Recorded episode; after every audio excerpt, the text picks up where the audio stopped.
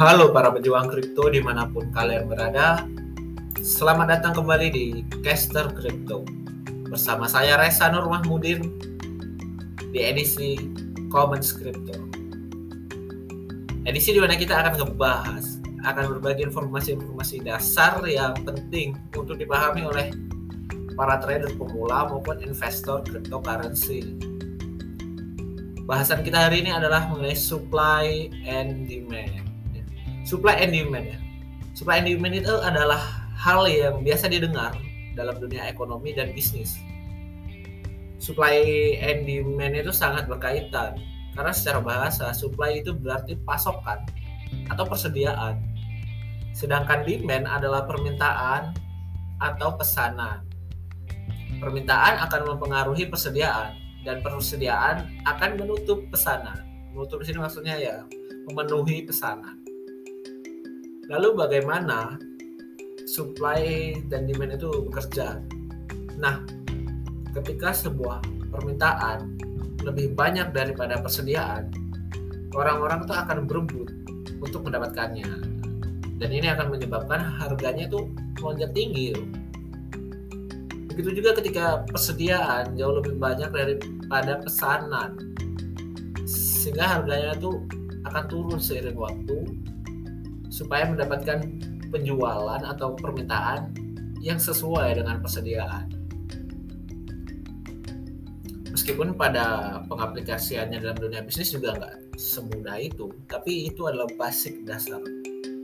Kemudian, bagaimana supply and demand itu juga berpengaruh dalam cryptocurrency. Sebagai contoh ya, ketika permintaan atau orang yang ingin membeli koin kripto sangat banyak dan lebih banyak daripada orang yang menjual. Lebih banyak daripada koin yang terdistribusi. Maka akan terjadi lonjakan harga. Karena untuk mendapatkan koin kripto mereka akan memasang harga yang lebih tinggi. Begitu juga sebaliknya. Ketika banyak orang yang ingin menjual aset kripto mereka sedangkan pembelinya tidak begitu banyak maka harganya akan segera turun sebagai contoh kasus atau kejadian saat pemerintah Cina mengeluarkan larangan tentang aset cryptocurrency dan diancam dengan sebuah hukum lagi kan. Itu warga Cina semuanya otomatis akan menjual aset kripto mereka dan itu yang sudah terjadi. Mereka ingin menjual aset kripto mereka secepat mungkin sesegera mungkin supaya tidak terjerat dengan hukum alhasil semua orang itu berbondong-bondong menjual. Sedangkan jumlah pembelinya seperti hari-hari biasa normal. Tetapi penjualnya orang yang menjual aset itu meledak jumlahnya. Bisa sampai 5 sampai 10 kali. Nah itu menyebabkan harganya itu turun perlahan. Karena apa? Misalnya saya jual Bitcoin 800 juta. Kok nggak laku-laku? Iya karena banyak yang ngejual di harga segitu kemudian saya turunin gitu supaya laku. Nah yang lainnya juga akan ya akan turun terus gitu.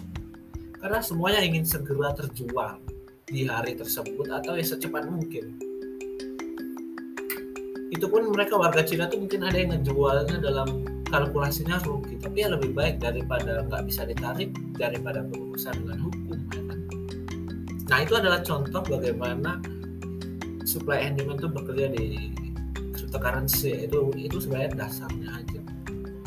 Apakah ketika supply-nya banyak atau demand-nya terlalu tinggi maka harganya akan turun? Ya belum tentu juga. E, maksudnya belum tentu itu ya belum tentu 100% kita harus perhatikan penyebabnya juga.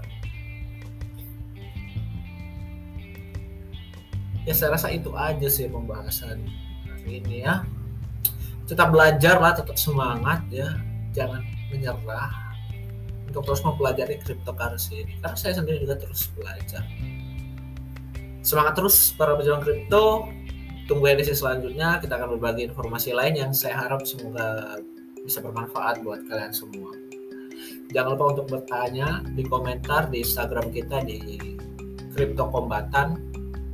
Kalau ada penjelasan yang menurut kalian kurang jelas itu saja dari saya sampai jumpa